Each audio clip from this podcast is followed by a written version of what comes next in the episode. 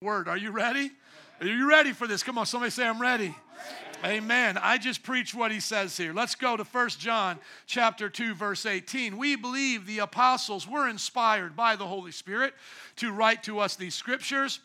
The book of 1 John is where we're going verse by verse. Uh, right now in the church, and this is the same John who wrote the Gospel of John, 2nd and 3rd John, in the book of Revelation.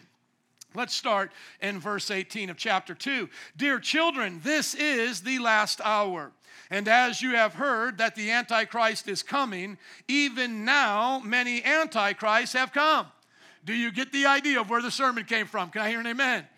I mean, sometimes we have to be a little bit creative as pastors to keep your attention, but I'm so glad, word for word, I could just talk about it today. We're going to talk about Antichrist today. Notice what he says here that we are in the last hour. Now, think about this. If 2,000 years ago started the last hour, what are we in right now? We're in the last seconds, probably of the last minute. Not too much time is left.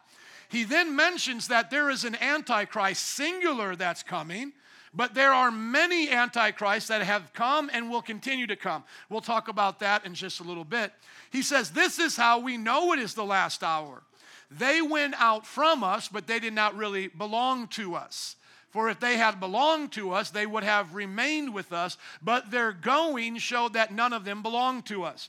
So, what we realize is that whatever is happening at this time in John's church that he's writing to, the trouble is coming from former people who used to be in the church. Now he is saying to them, they left because they really didn't embrace the message. They weren't really into Christianity as they said they were. What they were into was pragmaticism, what was working for them at the time. And when someone else offered them something better that seemed to work, get better results, they have now jumped ship. They have changed their doctrine to fit with what they want in life. Do you see this happening here? Okay, so they were once with us, but they're not of us anymore, and that's because they were never of us. Now, there can be true Christians that backslide. There can be true Christians that backslide. But this is not what he's talking about. He is saying they were fake from the very beginning. They were not sincere. They were coming around to be opportunist and pragmaticists, looking for opportunities and things that would pragmatically work. Could we, could we please kick down the AC? It is about only 13 degrees outside. I don't think we need the AC on right now. Thank you. As we look at the scripture and we hear the word Antichrist, what's the first thing that comes to our mind? We think of the end times. We think of the book of Revelation. Well, who wrote the book of Revelation by God's grace? The, the author that's writing this. So let's go to Revelation chapter 19, verse 20, and just get an understanding of what the main Antichrist is going to look like. So when we go to uh, Revelation chapter 20, we're going to learn about the main Antichrist. And remember this we're not to learn about the end times so that we glory in the end times and that we become obsessed with the end times. This is not something you're supposed to try to diagnose every time a world leader comes onto the scene. There's the Antichrist, you know, or write a book about the year you think Jesus is going to come back. Let's go back to the notes, good sir, so we can get that passage again. Revelation 19 20, rather. Revelation 19 20. Thank you. When we look to the book of Revelation, who is it really revealing? Is it revealing judgment or is it revealing Jesus? It's really revealing Jesus. So we're not supposed to be obsessed with the bowls of wrath, the Antichrist, and so forth and so on. But there are some people who deny that these things will really happen. And Peter talked about it in his epistle. He said, These people will say, Where is Jesus? Where is his second coming? When is it going to happen? You Christians have been going on and on and on about this for years and years and years, and yet nothing is changing. And Peter says, This is because to the day, uh, to, to the Lord, a day is like a thousand years. So Jesus has only been up in heaven for two days according to his time scale.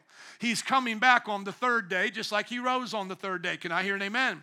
A lot of significant things happen on the third day. Don't have time to get into it, but I believe sometime in this millennium, Jesus is coming, probably sooner than later. Let's listen to what he said. Uh, John got from uh, the angel that taught him about the Antichrist. Looking at Revelation chapter 19, verse 20, it says, But the beast was captured, and with it the false prophet, who had performed the signs on its behalf. With these signs he had deluded those who had received the mark of the beast and worshiped its image. The two of them were thrown alive into the fiery lake of burning sulfur. Now, let me ask you a question because sometimes people try to say the book of Revelation, except for the last couple of chapters, happened at 70 AD. This is really just uh, John talking about what's going to happen at the destruction of the temple and all of these kinds of things that follow. Did that happen at the destruction of the temple in 70 AD? Was the pit of hell opened up and two people thrown into it? Was there a mark or a, of the beast that was given to the people who followed the Antichrist that only could buy and sell according to that mark? It would even have been impossible to do it back then. How can you tell a farmer you can't buy or sell without a mark? But you could, to an urban culture, say you can't buy or sell without a credit card or a chip in your, your arm or your forehead where there's the least amount of skin, and a scan can easily pick it up. Don't put it in the chest. Don't put it in the buttocks. Put it right there where you can almost see your bone. Come on, somebody. You can almost just see just what a thin little layer. This makes perfect sense for the future and makes zero sense thinking that it already happened. But there is a small group of Christians that believe that. Always got to make sure to help teach them a little bit. Somebody say, teach it. So, what we see here is that at the end times, there is a beast. This is the Antichrist. He has a false prophet with him. He does signs and wonders. They deceive the world. They make people take a mark. They are judged, thrown into the lake of fire. Now, let's go back to the notes and check out another scripture. Let's go to Second Thessalonians chapter 2, verse 2. Second Thessalonians is a, a book written by Paul to the people of Thessaloniki, where my in laws are from, right? Thessaloniki, praise God. So if you want to talk to some real living Thessalonians, you can talk to them after service. By the way, remember that the books of the Bible are named after people and places. Okay? So when we go to Second Thessalonians, what do we see here? Paul talking about this same character. John calls him the Antichrist. Revelation says the beast. And here he's going to be called the man of lawlessness. Don't let anyone deceive you in any way, for that day, talking about the coming of the Lord, his second coming, will not come until the rebellion occurs and the man of lawlessness is revealed, the man doomed to destruction. He gets thrown into the lake of fire, as we see. He will oppose and will exalt himself over everything that is called God or is worship, so that he sets himself in God's temple, proclaiming himself to be God. Don't you know that when I was with you, I used to tell you these things, and now you know what is holding him back, so that he may be revealed at the proper time? Verse 7 For the secret power of lawlessness is already at work. Just like John said, there's already many antichrists, but the main antichrist is coming. For the secret power of lawlessness is already at work, but the one who now holds it back will continue to do so until he is taken out the way, and then the lawless one will be revealed whom the Lord Jesus will overthrow with the breath of his mouth and destroy by the coming of his splendor. Has that happened yet? Has somebody been destroyed by the coming splendor of the Lord?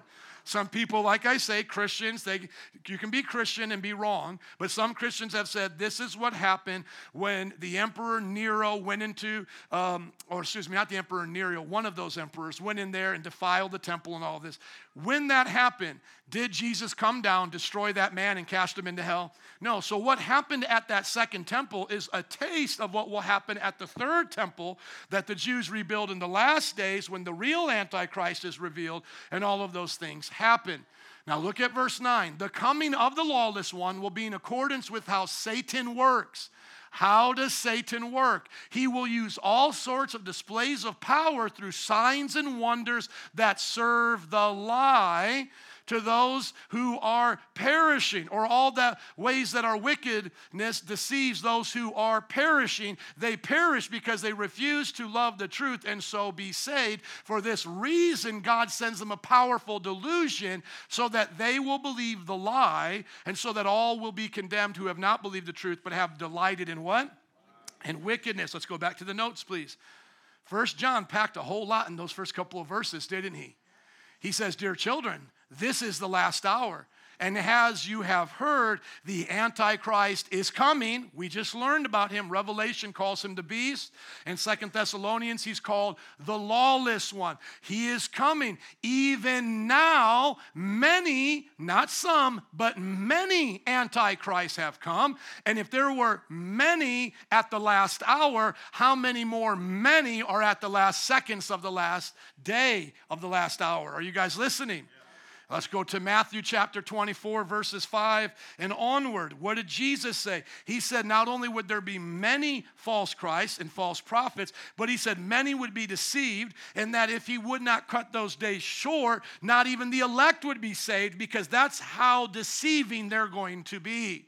Look at it, what it says in verse 22. If those days had not been cut short, no one would survive. But for the sake of the elect, those days will be shortened at that time, if anyone says to you, Look, here is the Messiah, or there he is, do not believe it. For false messiahs and false prophets will appear and perform great signs and wonders to deceive, if possible, even the elect. See, I have told you ahead of time. Now, he's going to tell us how we know when he really comes because they, there can be people, as we're going to learn here just in a little bit, that are antichrist who kind of look like the real Christ, or at least the pictures that we see of him in, in art. And they may have a nice smile and they may say they're the reincarnated Jesus or the Spirit of Jesus came to them while they were in a cave or something.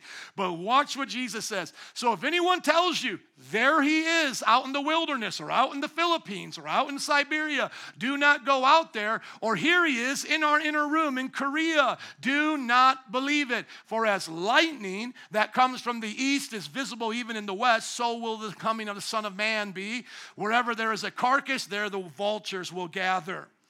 I've even had, uh, uh, you know, listen to some of the false Christ from the east. They'll say, hey, we're from the east, now we're coming to the west, and everybody sees us. Ha ha, we were doing this. And I said, no, not even close. The Bible says without TV, without any advertisement, as everyone can see lightning in the sky, the entire globe is going to see Jesus come back in a moment and he is going to judge the earth and there will be so much blood and flesh on the ground that vultures will be eating. That's how you know the real Jesus showed up. The real Jesus will not show up wearing a guru robe, talking about being a vegan, asking you to meet him somewhere in the Himalayan mountains. Jesus will show up, crush about 100 million people with his boot and sword, lay out flesh for the birds, and then circle the entire globe and go, I'm back. That's how the kingdom starts. You know he's there. So there's no way that a Christian could ever be deceived truly by an antichrist. But when we look at that passage at Thessalonians, let's go back there, please. In Thessalonians, it says how they are deceived so terribly. Second Thessalonians chapter 2, right around verse 10, says that the people are deceived because God allows them to be deceived. Oh, but that's not fair. That's not very nice. Why would God actually allow people to be deceived? Let's go to that passage, Second Thessalonians chapter 2, right around verse 10. It says, Because they refuse to love the truth. Look at the second part of verse 10. They perish because they refuse to love the truth and so be saved. So here's the deal. You didn't think you needed Christianity. You were too busy for that. You're going to be following one of these cult members, if not following the beast, putting a mark on your head because you will be deceived. If you do not choose the truth now, you will be handed over to the enemy then. Just like how death comes for all, you can't get away from it. All those who reject Christ during this time will be swept right into the Antichrist into his folly. And it will be the judgment they deserve because they refuse the truth. No, I don't want it. I don't want it. I'm too busy. I got to make money, have my job. Well, pretty soon you'll be getting a chip in your head and your in your hand to keep working that job, and you'll take it just like they took it in Nazi Germany. You'll take that swastika because you're a coward, you're afraid, and you don't know any better. And before you know it, you'll be a part of the Antichrist world government. It can happen to them. If it happened to them, it can happen to us. Whenever we don't love the truth, we are susceptible to a lie. If you said to me, I refuse to believe the earth is round, I just don't believe it. And you just refuse to embrace science. You refuse to embrace the evidence. And everything was a conspiracy. They really didn't land on the moon. That was filmed in Hollywood. All of that. You are now open to all the other foolishness that those people talk about. Whenever you talk to people who deny the earth being round, they have all of these other conspiracies they believe because once they started denying truth in these areas, they're just open to everything else. And the Bible is teaching us that when we refuse the truth of Christ, we're going to be deceived. Let's go back to 1 John. He says, The Antichrist is coming. We know that's confirmed in Scripture. He says, Now many, many Antichrists have already come, and they've come from our midst. Today, as we start to learn about some of the world's most popular Antichrists in cultures all over the world, you will notice two things. They came from Christianity, and the majority of their followers came from Christianity. But why did they go to a mountain and believe that they were God? Why could the devil deceive them so much? Like Muhammad, he goes into a cave, the angel Gabriel supposedly visits him, tells him all this nonsense, and then he starts to believe it. Why was that a possibility for this man to believe that? Because he had already refused the truth of Christianity. Why was Joseph Smith able to be deceived by what he thought was Jesus or the angel Moroni and go through the whole thing we see as the beginning of the Mormon faith? Because they refused to believe the truth.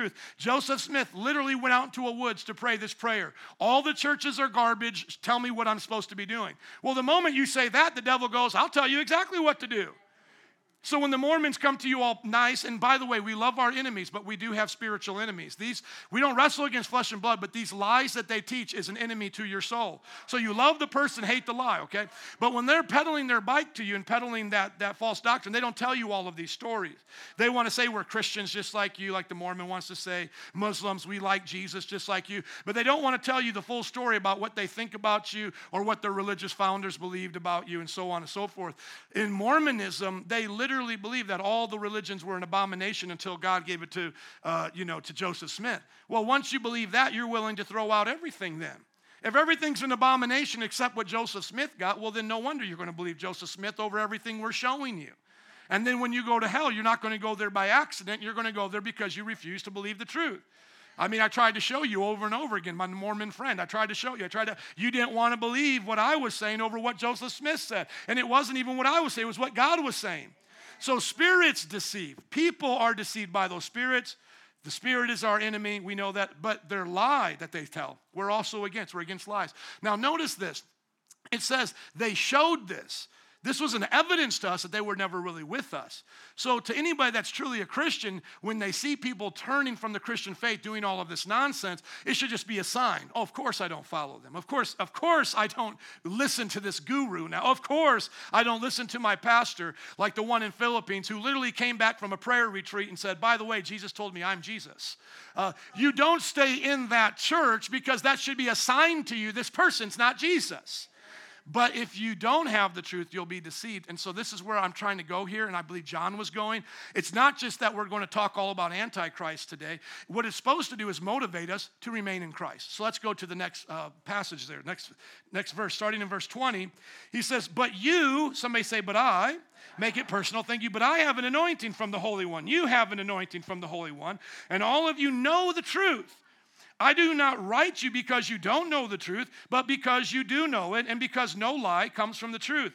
Who is the liar? It is whoever denies that Jesus is the Christ. Such a person is the Antichrist, denying the Father and the Son. No one who denies the Son has the Father. Whoever acknowledges the Son has the Father also. So notice we, we are taught by the Holy One who gives us an anointing. What's amazing is that John writes more about the Holy Spirit in his gospel than any of the other gospels. And he gives us the understanding of how the Holy Spirit operates with the Father and the Son. We've heard Father and Son here, and you might not trust that the Holy One who gives the truth is the Holy Spirit. So let's just go a couple chapters ahead in the book so I can uh, verify that with you, and then we'll learn the teachings of the Holy Spirit in the Gospel of John. Go to 1 John chapter 4, verse 6, just so you can understand who he believes the anointing is, where it comes from. The anointing comes from the anointed one, Christ, via the Holy Spirit, who is also the Spirit of truth. So when we go to uh, 1 John chapter 4, verse 6, we see, We are from God, and whoever knows God listens to us, but whoever is not from God does not listen to us. This is how we recognize the spirit of what? Spirit of truth and the spirit of what? falsehood. Okay, now just go to verse 2, go up a few verses in chapter 4. It says, This is how we can recognize the what? The Spirit of God. Every spirit that acknowledges that Jesus Christ has come in the flesh is from God. But every spirit that does not acknowledge Jesus is not from God. Now let's go to John chapter 14. John believes in the Trinity. He is very clear with us that we as Christians don't need a teacher, a guru, a pope. What we need is the Holy One to give us an anointing, a covering, a smearing is what that word means, of the truth on the inside. And that is our personal relationship with the Holy Spirit. When we have the anointing, when we have the Holy Spirit, we have the Father and the Son. Did you get it? You have the Holy Spirit, you have the Father and the Son. Now, listen to what he says in John 14. Let's go to John chapter 14, starting in verse 1. John 14 and 16 are the most, in depth teachings by Jesus on the Holy Spirit that we have. So, start in chapter 14, verse 1. He says, Don't let your hearts be troubled. You believe in God, believe also in me. And then he begins to talk about what he's going to do after the resurrection. He's going to ascend to heaven. He then says in verse 6 that he's the way, the truth, and the life. No one can come to the Father but by him. So he's he has an exclusive relationship with the Father. So if you could follow along with me, please just kind of scroll. Thank you. Whenever we see Jesus taking the exclusive claim to himself, he's either a liar, Lord, or lunatic. He's not just a good person anymore. You can't just say Jesus was a prophet. No, he's either a lying fool, he's a lunatic, you shouldn't trust him because he smells like urine and he talks to himself on the bus, or he's literally who he says he is. But he's not just a prophet among many now. He's not just a good person like Gandhi or you know Martin Luther King Jr. No one who's good says I'm the only way to God the Father unless they are actually that way. I mean, could you imagine if I said that to you? Will, I am the only way to the Father. Uh, you will never see God unless you believe in me. I'm not a good person if that's not true. And you get, you get my point on that? So people who want to put Jesus in the good person category are, are actually not understanding his claims. He doesn't allow you to do that. Liar or Lord, basically. Lunatic or Lord. It's either or. Now, he says he's the only way to the Father and that we must go by him. Now, let's keep going. Let's go to chapter uh, 14, verse 15. He says, If you love me, you're going to keep my commands. And he says, I will ask the Father, and he will give you another advocate. 14, 15, brother. Thank you. He says, I will give you another advocate. Now, notice that word another. I will ask the Father. Who's the one I there talking? Jesus. And he says, He'll ask the what? The Father. There's the second person. And he says, I will give you another advocate, another of the same kind. What does he say? The Spirit of truth. Isn't that what John said? The Holy Spirit is? The Holy Spirit is the Spirit of truth. Isn't that amazing? Go to John chapter 16, a few chapters over. John chapter 16, we're now going to learn how we are going to be comforted by the Holy Spirit. He then says, around verse 6 of chapter 16, Rather, you are filled with grief because I have said these things. So they're sad that he's saying, I'm going to die, resurrect, and ascend. They don't, they don't want that. They want him to stay. But he says to them, But very truly I tell you, it is for your good that I'm going away. Unless I go away, the advocate will not come to you. But if I go away, I will send him. Does everybody see that? Okay, so let's just pause right here and understand the Trinity. God is the Father, the Son, and the Holy Spirit. Some Pentecostals want to say that God is just one person who acts as a father, as a son, and as the Holy Spirit. Their example would be Joe, you're just one person, but when you stand in front of everybody, you're a pastor. When you talk to your kids, you're a father. And when you get alone with your wife, you're a husband. But Joe, you're just one person. Jesus, he acts as the Father. Jesus, he acts as the Son. Jesus, he acts as the Holy Spirit, but he's just one person. Everybody go, uh. That's incorrect. That's not what the Bible teaches. You cannot have the Bible and that belief at the same time. The Bible uses plural, and we will send him to you, the Father and the Son. We just learned about that in John, the Father and the Son. How is he being both at the same time? He can't be. He can't be. That's, that's, that's taking away what we believe is the law of non contradiction. A cannot be non A at the same time. A cannot be B. A is A and B is B. But how do they share their divinity because we don't believe in three gods. We don't believe that there's three parts of God. Maybe Jesus is 33.3% part of God, one third the Father's, one third the Holy Spirit. No, no. We equally, uh, we believe they are equally God, but yet not the same person. And the example that we have of this is the example of creation. When God made humanity, He made them male and female. How many persons is that? Okay, are those two different kind, kinds of humans? No, they're both humans. And then they said, Be fruitful and multiply. When you have children, are your children less human than you? No. So the human race is one race, one kind of people, but they are multiple persons. Now, what is the difference in that analogy between us and God? God actually shares his divinity with the Father, Son, Holy Spirit, whereas I don't share my humanity with your humanity. We're not like conjoined twins or something like that but God is God and we're not. But when He made us, what did He say? I'm making you in my image. Plural persons. How many is God? Father, Son, Spirit. What does He do with us? Mother, Father, Child, right? Like plurality in persons. Here's the God family. Here's the human family. And then what does the Bible say? When man and woman come together, they become one, ahad. One is the same word there in the Hebrew that says to the Jewish people, pray this Hear, O Israel, the Lord thy God is one. Thy Lord is one, ahad. Deuteronomy 6 4. No contradiction. Multiple persons sharing one nature, just like multiple people in the human race share one nature in the sense of we're all human. Now, sometimes people go, well, you know, in the Trinity, Jesus said he can't do this without the Father, and then the Spirit only does what the Father and Son says. It looks like they have different roles, and so that must mean they all can't be God. If, if Jesus can't do something without the Father's help, then how can he be God? Because God doesn't need anybody's help. First thing is they don't, they don't understand the incarnation. When Jesus became man, he didn't come here to walk on water to impress us. He came to show us what God could do in man. That man can do this with the power of the Holy Spirit. That's why the Holy Spirit ascended on him. Not that he would walk around here glowing all the time, but to show us his intention for man. Not to walk around as Superman, in other words. He became a man like us, but he never stopped being God. And then the next thing that, that he did that for is so he could die for man's sins. Because if he was not really a man, if he could do whatever he wanted at any time without submitting to the Father, then was he really truly a righteous man that could take our sins? No. So he became a man, was a righteous man, and then died for our sins in a real body. And then somebody says, Well, how does God die? If he's God, how does he die? First of all, when you die, you don't stop existing your spirit lives on. Jesus' divine spirit was still there after the body died. He's still God. How many know that? How many know if you put on a spacesuit, you're still human? How many know if God put on an earth suit, he's still God? Now, once again, a little bit more technical is that Jesus was actually human as he was God, 100% man, 100% God. But then they try to say, well, but still in the book of Revelation, he submits to the Father. It says in Paul's writings that he submits to the Father. All things are brought under Jesus, and then Jesus brings himself under the Father. Well, let me ask you a question. If my wife brings everything in the house under me, does that mean my wife is not human like me? My wife and I can share in humanity even though we have different roles.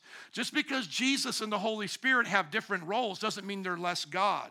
Just because in my family we have different roles for wives and children doesn't mean they're less human than me as their father. The Father has a father role, the Son has a son role, the Holy Spirit, the advocate, has a supporting role, but all of them are God. Not three gods, but one God and three distinct persons. Would you like to see that? Because before I teach you about false Christ, I better teach you about the real Christ. Is that okay? Okay, so let's go to the book of Genesis where it all began. Let's go to Genesis chapter 18.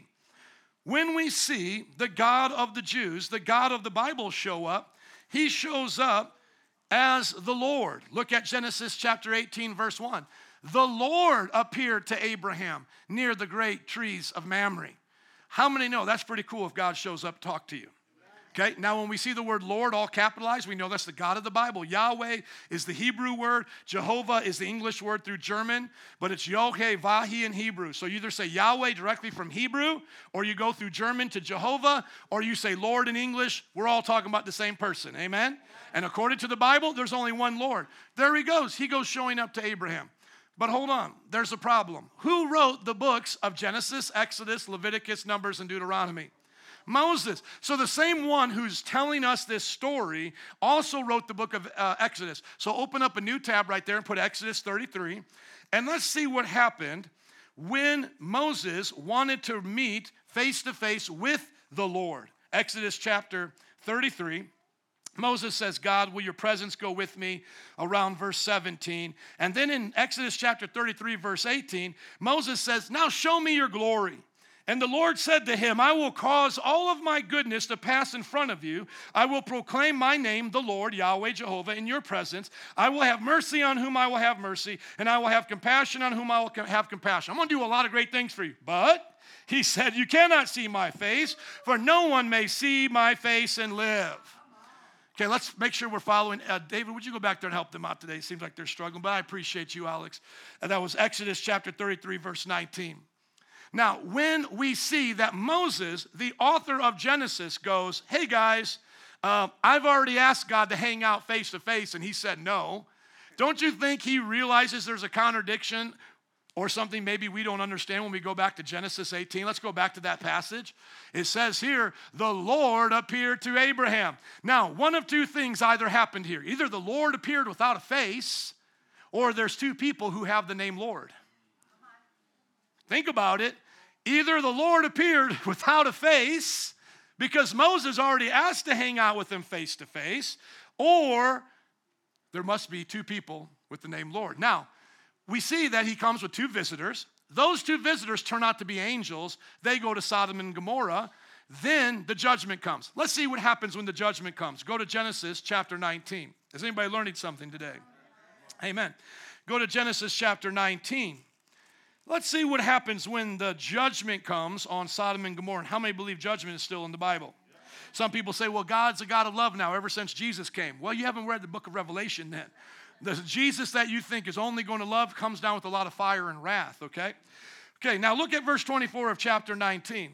Now remember, the Lord came and met face to face with Abraham, hung out with him, had a meal. Two angels then go off to go judge uh, Sodom and Gomorrah, to go check it out before the judge, rather. And then Moses, uh, Abraham hangs out with uh, Yahweh face to face and, ask and intercede if you won't judge Sodom and Gomorrah if there's 50 righteous. And he starts, you know, uh, having that intercession. But then eventually the judgment's going to come. Look at verse 24. Then the Lord rained down burning sulfur on Sodom and Gomorrah from who? From who? From who? The Lord out of the heavens. Oh, what just happened there? Uh, hold on, I got to scratch my head here. I thought the whole entire point of the Bible is we only have one Lord. But now we see that there's a Lord on the earth, same capital L O R D, that means it's the Hebrew word Yahweh. The Lord on the earth says, Hey, Lord, rain down the fire and brimstone. Now go back to Exodus chapter 33. Did Moses know something about this? Oh, yeah, Moses knew something about this because in the same exact chapter of Exodus chapter 33, where God said to him, the Lord said, Man, you can't meet with me face to face. You can't see me or you're going to die. Just go up a few verses to verse 11.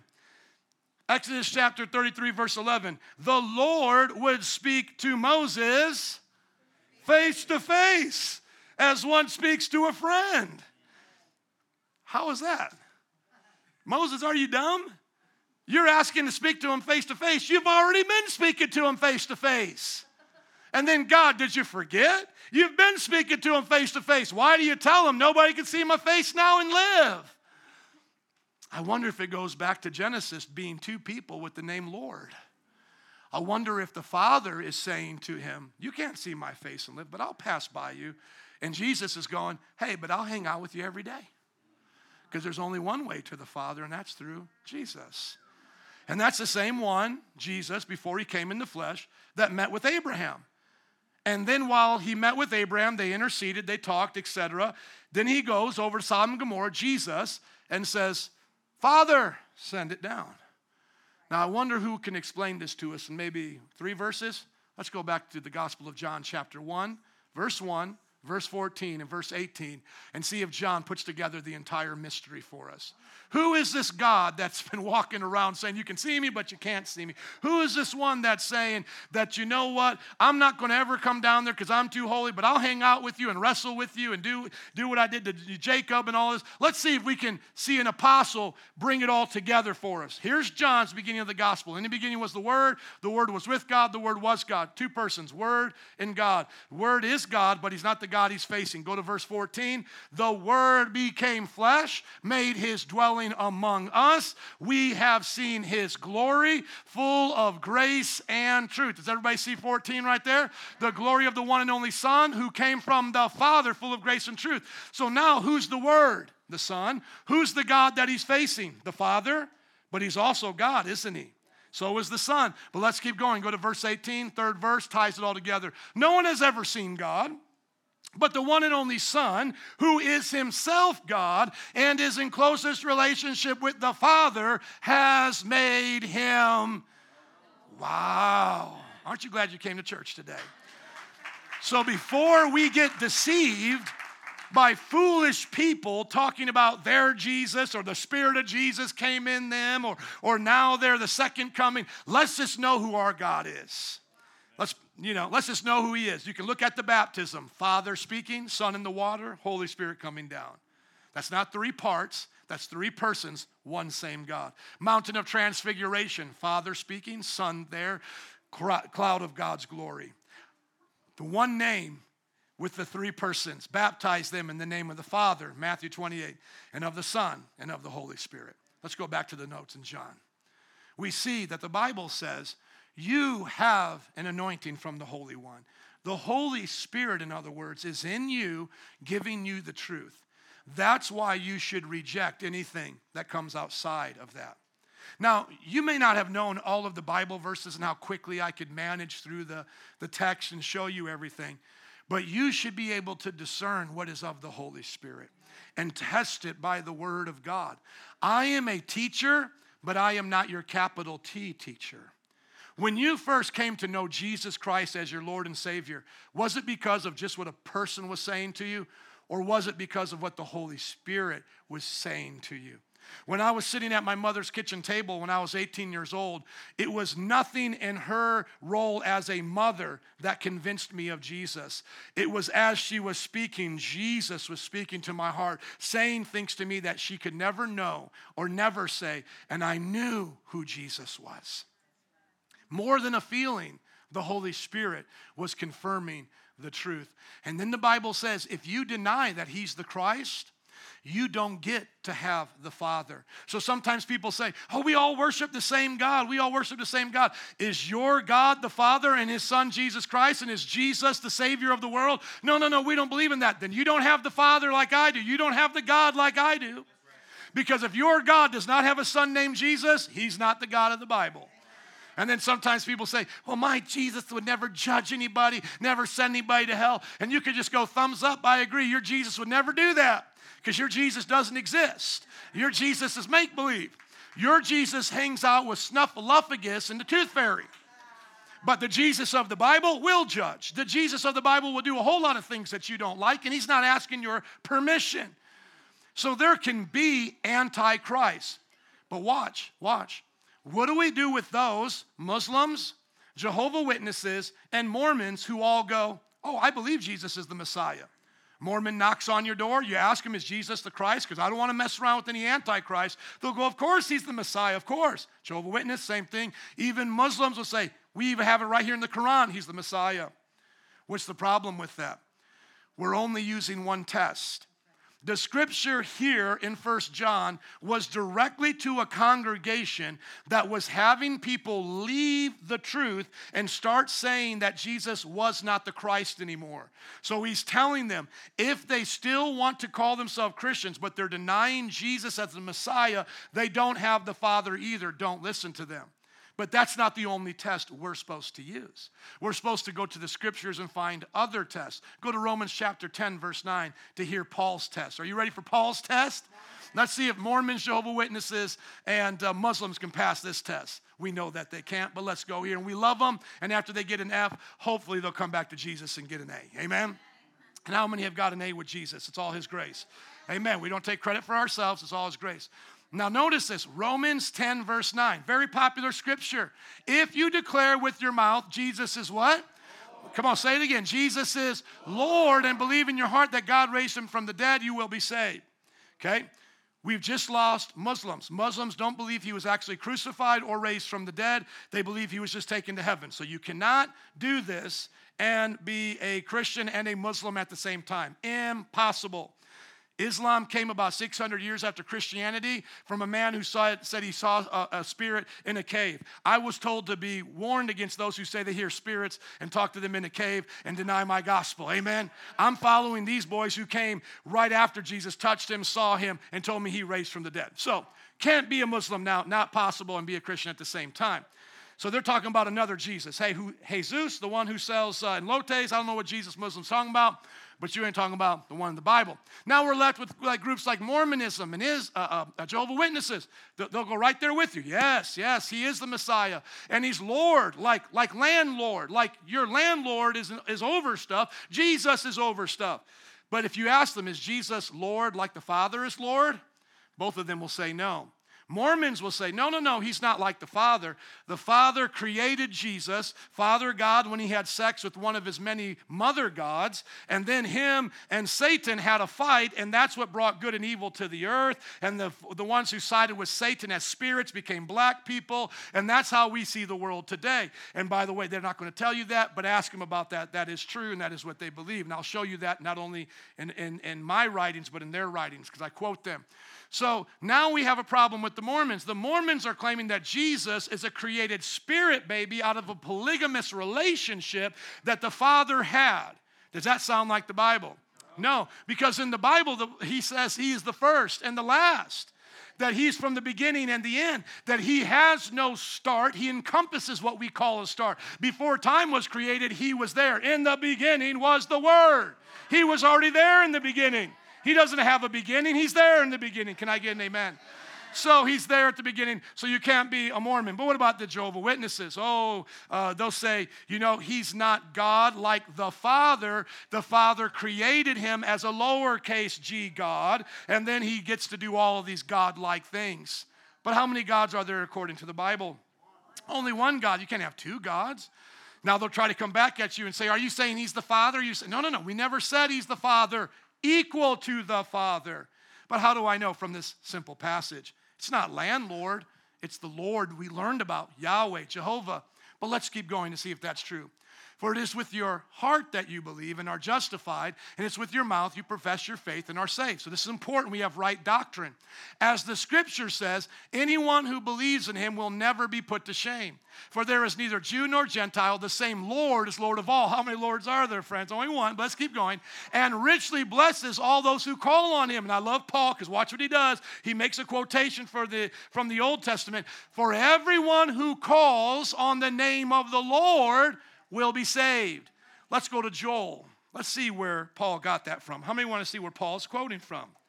Go to Joel, the book of Joel, chapter 2, right around, I believe it's around 30. Let's see what Lord means there. Does Lord mean whoever calls on the landlord will get their plumbing fixed? Or is it talking about the Lord of Lords, the King of Kings? Hallelujah. How many are having trouble finding the book of Joel? If you are, you're like me with big fingers. Uh, Book of Joel, chapter 2. You got it up there for me, brother. Thank you. Let's go uh, down a little bit. Here we go, verse 32. And everyone, well, no, you know what? I want to show them a little bit more of the context before we go to Go to uh, chapter 2, starting around verse 10, I believe. Thank you, Lord. Joel chapter 2. Go to verse 12, rather. It says, Even now declares the Lord, return to me with all your heart, with fasting, weeping, and mourning. Rend your hearts, uh, rend your heart and not your garments. Return to the Lord your what? Your God. Return to the Lord your God. So the Lord of Joel is God. He's not a landlord, he's a creator, the only one, God. Are you with me? Now go back to verse 32, same passage, just a few verses later. And everyone who calls on the name of the Lord will be saved. So, going to Romans, when he says, if you believe Jesus is Lord, you shall be saved, is that just saying, like the Jehovah Witnesses, if you just believe he's a good landlord, he's in charge of some stuff, he's a good guy, you just got to profess him as that? Is that what it's saying? No, you got to believe he is Yahweh, the one who saves. Is he the Father? No, but he's Lord like the Father. Going back to John in our notes. So beautiful. Don't fall for the lie. Listen to the Holy Spirit. Let Him teach you through the scriptures. Don't just say the Holy Spirit's your feelings and do whatever you feel and say the Holy Spirit said. No, the Holy Spirit's the Spirit of truth. A lie can't come from the Holy Spirit. And the scriptures will confirm as you're listening and learning how to be led by the Spirit. Because what does an Antichrist do? Well, an Antichrist in this situation, someone who's against the real Christ, they deny Jesus is a Messiah. What other kinds of Antichrists are they? Someone who denies that Jesus is God or that Jesus is Lord. That's another kind of Antichrist. What's another kind of Antichrist? Jesus talked about those who are against his message are Antichrist. So even though somebody might be like, I'm cool with Jesus, well, are you cool with his message? Because if you're not down with his message and his ethics and all those things, you're really not for Jesus, you're against Jesus. A lot of people say they love Jesus, but then when I tell them what Jesus said, they get mad at me. And they try to say, well, I, I, you know, I like Jesus, I just don't like Christians. No, baby, that don't work like that. I'm just telling you what he said. He said sexually perverse people go to hell. That's not my words, that's his words. He said those who are lustful go to hell. That's not my words, that's his words. He, he said that if you go to anyone else other than him, you're a thief and a robber and you can't have the Father. Now, if you get upset about that, you're not liking Jesus. You have a false Jesus. And the Bible says that we are to know better than that because we have the Holy Spirit. And so, even though when I became a Christian, I didn't know everything about Christianity. I had the Holy Spirit walk me through it.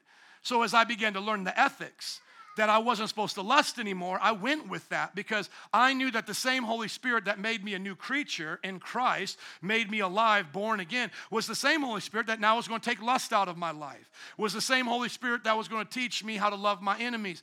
In other words, I wasn't going to make a God out of my own image and call that Jesus an idol. I was going to let the Holy Spirit tell me who the real God is and grow and develop me. That's what we're supposed to do. So it's okay if you say, I don't know all truth. No one knows all truth. But but here's the thing you know somebody who does, and he sent his spirit to live on the inside of you. Can I hear an amen to that? Let's go to the last passage here today. As for you, somebody say, As for me, make it personal. As for me, see that I continue in what I've heard from the beginning. Or, in other words, see that what you have heard from the beginning remains in you. So don't change. Believe the Christian faith. Stay true to the Christian faith. If it does remain in you, that truth, you also will remain in the Son and in the Father. Do you see that? You'll remain in those two persons. When you believe what the Holy Spirit is telling you about the truth, you'll remain with the Father and the Son. And this is what He promised us eternal life. Didn't, didn't John pen those words down from Jesus? For God so loved the world that he gave his only begotten Son, that he, whoever believes in him shall not perish but have everlasting life. That's what we're promised. He said, I am writing these things to you. Somebody say to me.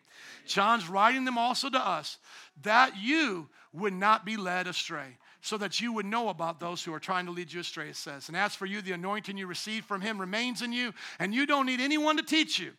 Now, if that was true, like they didn't need a teacher, then John, why are you teaching me about not needing a teacher? But how many know what he means by that? You don't need a guru. You don't need a priest. You don't need somebody that you set up between you and God. That's not how it works in Christianity. You don't need to know Christianity is true because somebody told you it's true. You'll know it's true because what the Holy Spirit tells you is true. As for you, the anointing you received from him remains in you, and you don't need anyone to teach you. But as his anointing teaches, teaches you about all things, and that anointing is real, not counterfeit, just as it has taught you, remain in him. Somebody say, remain in Jesus. Amen. Amen. Y'all remember you, you remembering this now? Remain in who? Jesus. Okay, now I'm going to show you some Antichrist. Put up the picture for us, please. These are some of the most popular false movements, Antichrist and false teachers of our day. Some of them have already died, and they've showed us that they were truly a false Christ. Here's one from the Philippines. He says he's the real Jesus. Here's one from Siberia. Here's a guru right here from Jamaica. This was the Puerto Rican Jesus. He's dead. Reverend Sun Myung Moon and his wife he's dead, the Moonies. Here's a guru here that he'll let you dress him in gold and he'll tell you he's Jesus. Adi Da thought up here he was Jesus. He's dead as well. This man right here thinks he's Jesus. Here's a perverted Jesus, I think, in Russia. Here's a woman that says she's mother God and she was married to Jesus. That's weird, mother married to son, but he's now dead and she's still calling herself mother God. Foolishness. Foolishness. This is where we're at now. Did not the Bible say we are in the last hour? The Antichrist is coming, and many Antichrists have already come. And here they are. And I've met some of the followers of these different groups and I've talked to them, and they're blind to the truth. Why is that? Because they've refused to believe it. Let's just talk about this person up here, Adi Da, to the top right. How I learned about him was going down Fullerton in our neighborhood. So this is not somewhere way off over there. And I saw this picture of him on like a, a, sandwich board advertising for, for people to come in and learn about him. So I stopped and, I, and I'm always studying cults and reaching out to them. And at that time, he was alive and they told me all these lies about him and what they thought was true about him. And I, and I said, Well, what are you going to do when he dies? And they go, Well, we don't think he'll ever die. You know, that's, that's, that's not part of our belief. We think he's going to usher in this new age and all of that. Well, a couple years later, he died. And then I called him back and I say, How's that going for you? He's dead now. And they were like, oh, but you know, like how you Christians still love Jesus, you know, even after he died. I'm like, no, baby, it ain't the same. My Jesus rose from the dead. People saw him, and then he ascended to heaven, and he sent the Holy Spirit. It ain't the same and go to First John chapter 1 verse 1 because our apostle took time to make sure that he would tell us we're not just believing spiritual Jesus like Jesus just raised from the dead spiritually. No we believe in an actual fact of the matter. When he wrote he said these things we write to you which we have from the beginning which we have heard which our eyes have seen which we have looked at and our hands have touched they touched the resurrected Lord. Going back, amen, going back to these clowns, let's, let's get rid of some more of their foolery. The guy, the guy from the Philippines says he went up to the mountain and Jesus said, I've given you my spirit, now you're Jesus. Would you please click on it? When you hear that, that is lies. Jesus never said he'll come back spiritually. He said he's going to come back, split the mountains, split the clouds, come like lightning, and judge the earth. You don't need to hear about somebody spiritually being Jesus. It's a lie. And then some of these other New Age ones, they, they incorporate Hinduism with Christianity and they make it alluring to people who are supposedly Christians. Had a woman in our church following a guru very similar to this. She had come from other churches and she was starting our discipleship, and we got into her life and found out she was attending yogi, uh, yoga classes. Now, be careful with this because, you know, doing this is not demonic. But if you're doing this and you're saying it unto a God or chanting things, that is demonic. Be very careful.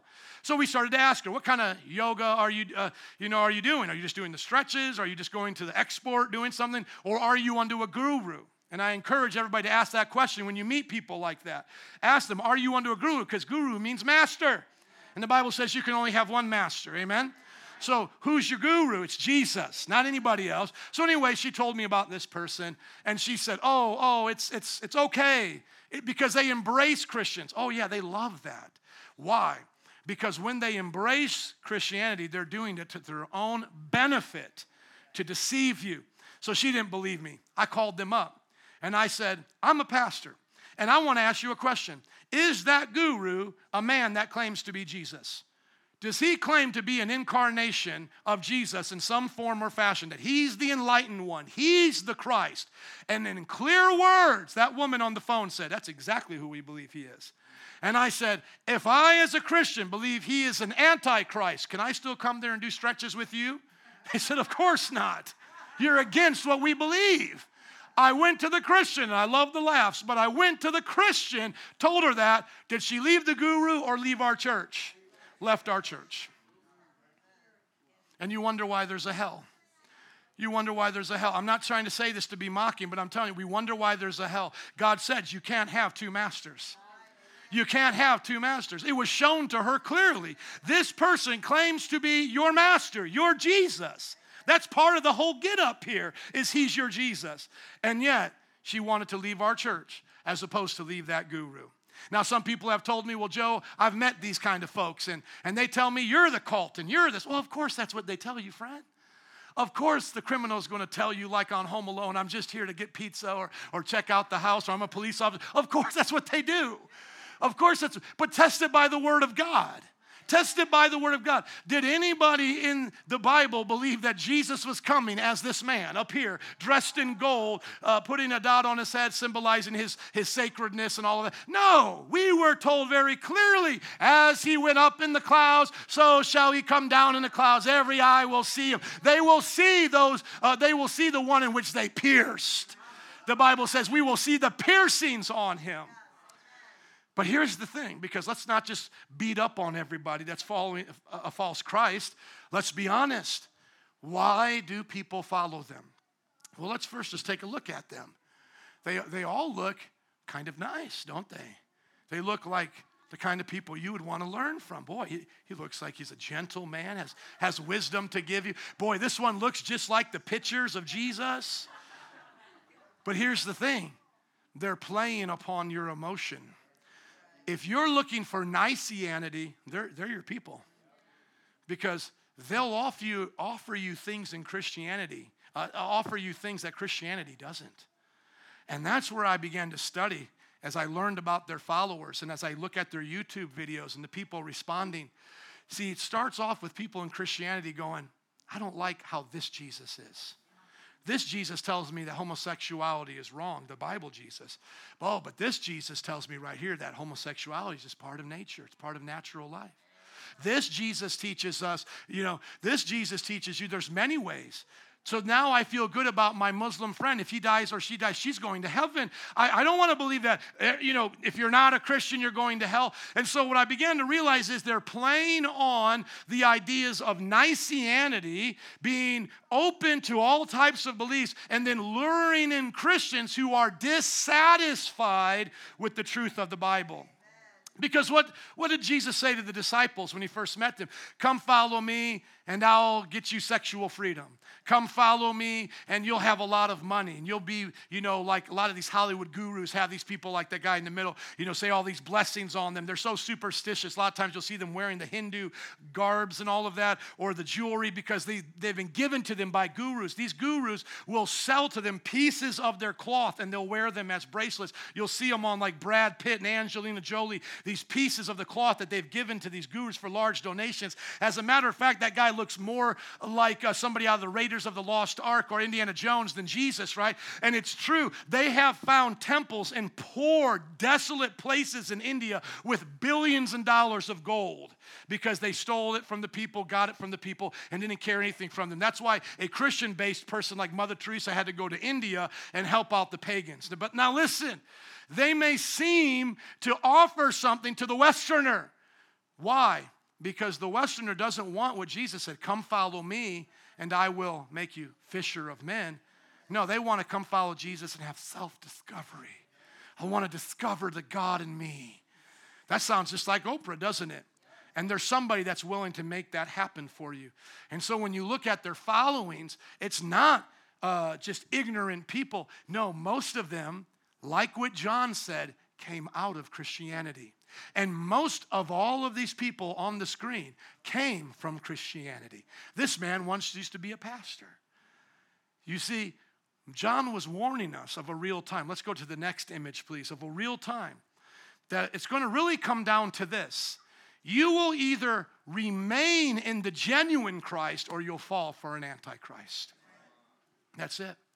Those are the two choices that we now have. We either resist what the world is pushing on us as religion. And one of the funny things that I've asked some of them is, what do you say about everybody else who says they're Jesus? You know, what do you else, what do you say about all these other guys saying they're God? They're like, well, they're wrong. We're the right one. Oh, I bet. That's, that fits your plan perfectly, doesn't it?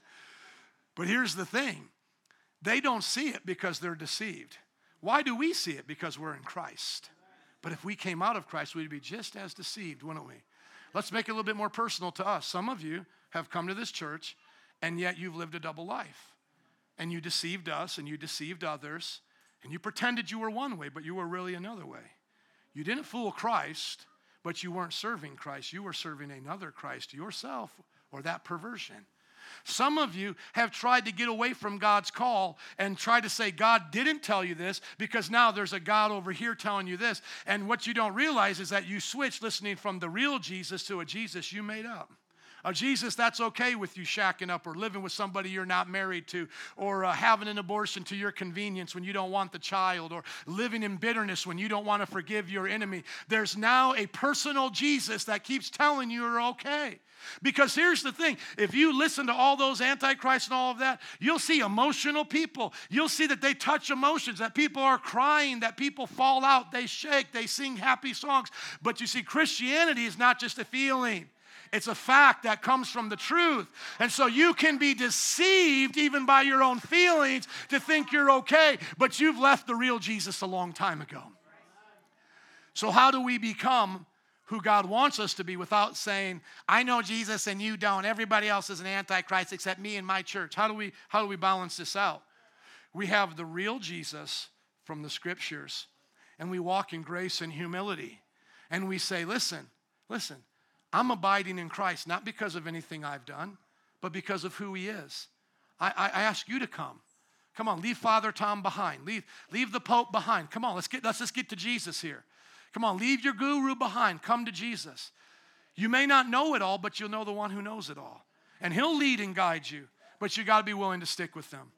As Rachel comes, can I read one more passage from Jesus out of John? Go to John chapter 15. Leaving that, passage, uh, that picture up, please, just because I want you to have the image. Imagine you're with Jesus and you're on the mountainside somewhere in Jerusalem, and he starts talking to you about abiding in him, like how you're a branch and he's the vine. I want you to get that image as we read this. You can follow along in your Bible as well, but let's leave that picture up. It says, I am the true vine true vine. You notice Jesus talking there. I am the true vine, and my Father is the gardener. He cuts off every branch in me that bears no fruit, while every branch that does bear fruit, he prunes so that it will be even more fruitful. Are there things in Christianity that are rubbing you wrong? That's actually normal. And guess what? It's supposed to rub right out. It's supposed to get cut right out. Well, I don't know if I like the, the way God tells me to be married. Well, I don't know if I like the way God wants me to raise my kids. Well, I don't know if I like the way God wants me to spend my money. Well, that's natural. A lot of people don't want to do that either. I get it. But let them cut it out. Let them prune you. Because the Bible says if you don't, then you get cut off. Listen, folks, we either get cut out the bad stuff or we get cut off. God changed me then. Lord, if I'm not understanding how I'm supposed to treat my wife, I'm not going to go find another Christ to tell me it's okay to cheat on her, have multiple women as my guru does. No, Jesus cut out of me my perversion. Cut out of me my disrespect for my wife in the union of marriage. He says, You are already clean because of the word I have spoken to you. Remain in me as I also remain in you. No branch can bear fruit by itself, it must remain in the vine. Neither can you bear fruit unless you remain in me. And I know some of you can relate to this even as backsliders. You said, okay, I'm in the vine. I have this fruit, fruit of the Spirit, fruit of love, joy, peace, patience, kindness, but I also want a little bit of the world. And when you went from the fruit of the Lord to the fruit of the world, you knew instantly something changed. If you were honest with yourself, come on, backsliders, you know something changed. How many have been a backslider before? You know something changed. And at that point, listen to me, especially if you're here right now, you have a choice. Do you get honest with yourself, repent, and return back to God, or do you follow another Christ? But I've been there. I've been upset at things in church. I've been upset about how Christianity was working in my life. And I said, Well, I'm, I'm, I'm going to try to do this my way. And I realized that my way got me cut off from that. And it didn't take too long for me to wake up like the prodigal son in my pigsty eating the pig slop to realize, man, the Father's got something better for me than this. So the Bible is saying we can even do one step better than that. Don't leave. Just stay in this place, even if it makes you feel uncomfortable in this culture. We love people, right? We love them, but we don't like what a lot of them are doing right now. But we're going to stay. We're not going to leave. I'm not quitting my job over it. I'm not leaving the city over. I'm not moving to a commune. I'm going to stay here connected to Jesus and bear fruit. If this is our Babylon, then I'm going to be a Daniel. Throw me in a lion's den if you want, but I'm going to bear fruit for Jesus. Amen. He then says, I am the vine again. You are the branches in verse 5. If you remain in me and I in you, you will bear much fruit. Somebody say, much fruit. Thank you. Apart from me, you can do nothing. If you do not remain in me, you're like a branch that's thrown away and withers. Such branches are picked up and thrown into the fire and are burned. You know, sometimes people say, Well, you're threatening me? No, I'm not. But Jesus is. And he threatens me too. Because if I don't do this right, what happens? I get cut off and thrown into the fire. There's not a third option here, friends. It's heaven or hell. Our Jesus threw it in. Listen, soft piano music, beautiful picture here of a vineyard. If you don't do this, you get cut off, thrown in fire. Thus says my Lord, the Lord and Savior Jesus. He says, If you remain in me, though, and my words remain in you, this is why this is not make believe Jesus. His words remain in you. Ask whatever you wish, and it will be done for you. This will bring my Father's glory that you bear much fruit, showing yourselves to be my disciples. In closing today, as the band and altar workers are coming, I appreciate you listening to a you know controversial message, but pretty normal for us around here. My question is, are you going to remain in Jesus, or are you going to fall for another Jesus? I pray that should the Lord tarry 5, 10, 15, 20 years from now, you can leave that picture up, good sir, thank you. I pray that all of us will be remaining in Jesus. I pray that you will remain in Jesus until you go to meet Jesus. Can we just close in prayer. Everyone just looking at their heart. Number one, if you're not born again, ask Jesus to come into your life, forgive you of your sins. Say He is Lord, He's Messiah. Hand over your life to Him right now. Those of us who are already Christians, would you look at your heart? Would you see anything that needs to be cut off? And then just say, Jesus, have your way. Oh, God, cut it out so I don't get cut off. Cut out my attitude, God. Cut out perversion, God. Cut out the attitude that I have towards uh, receiving correction when I'm wrong or when I'm not humble. Take out the pride, Jesus. And lastly, will you make it your heart's desire to pray and to reach out to people with, without the real Jesus? Think about people right now as you're praying that don't have the real Jesus. Maybe they have the Jesus of Catholicism that's always hanging on a cross, always looking sick you know, maybe they have a Jesus of Islam, maybe they have a Jesus of Hinduism. Pray for them to meet the real Jesus. God showing up all throughout the Middle East, showing Muslims himself, showing the real Jesus to them. There was just a story of a new age guru who just got saved. He met the real Jesus. Come on, let's pray for them. So, no matter who you are, those one of three things can be a part of your life. Accept Jesus. Number two, live for Jesus. Let Him prune you. And number three, we should go out and change the world for Jesus. A few more moments. Let's pray one of those things right now. Use us, God. We want the real Jesus. We want to be fruitful. We want to be fruitful. We want to be like you. We want to believe you. We don't want to do what the world says. We want to do what you said. Transform us. Change us. Help us to love those who speak so ill against you, O God. Help us to help these who have refused the truth. May their hearts open back up to you, God. We know judgment's coming, but may it not start yet, God. May another be saved. May another leader repent, God. May another movement come to you, Jesus. We know the days are evil. We know it's coming, oh God, but we pray for mercy. We pray for mercy, oh God. A few more moments. Save us, God. Prune us, God. And send us out as your witnesses. Even if right now you want to come, you can. We'll stand in just a moment in worship and dismissal. You could still come and pray then, but even now you're welcome to come. Jesus, we love you today. You have given us the anointing. We have your truth. We have your words. Transform our lives. Help us to abide in you. Think about that grape right now and just think about abiding in Jesus, bearing that fruit. Oh Lord, bear much fruit in us today, much fruit. Prune out the bad to make more room for the good. And all that we do And if you could stand to your feet and say amen, it would be a good time to give him a hand clap of praise. Come on. The real Jesus. Amen. The one and only. The first and the last. The beginning and the end. The King of kings and the Lord of lords. We love you. Amen and amen. You are dismissed. We're going to worship. Feel free to come up and pray and worship with us. Otherwise, we'll see you at life groups. Thank you for coming. Have a great week. We love you. We love you.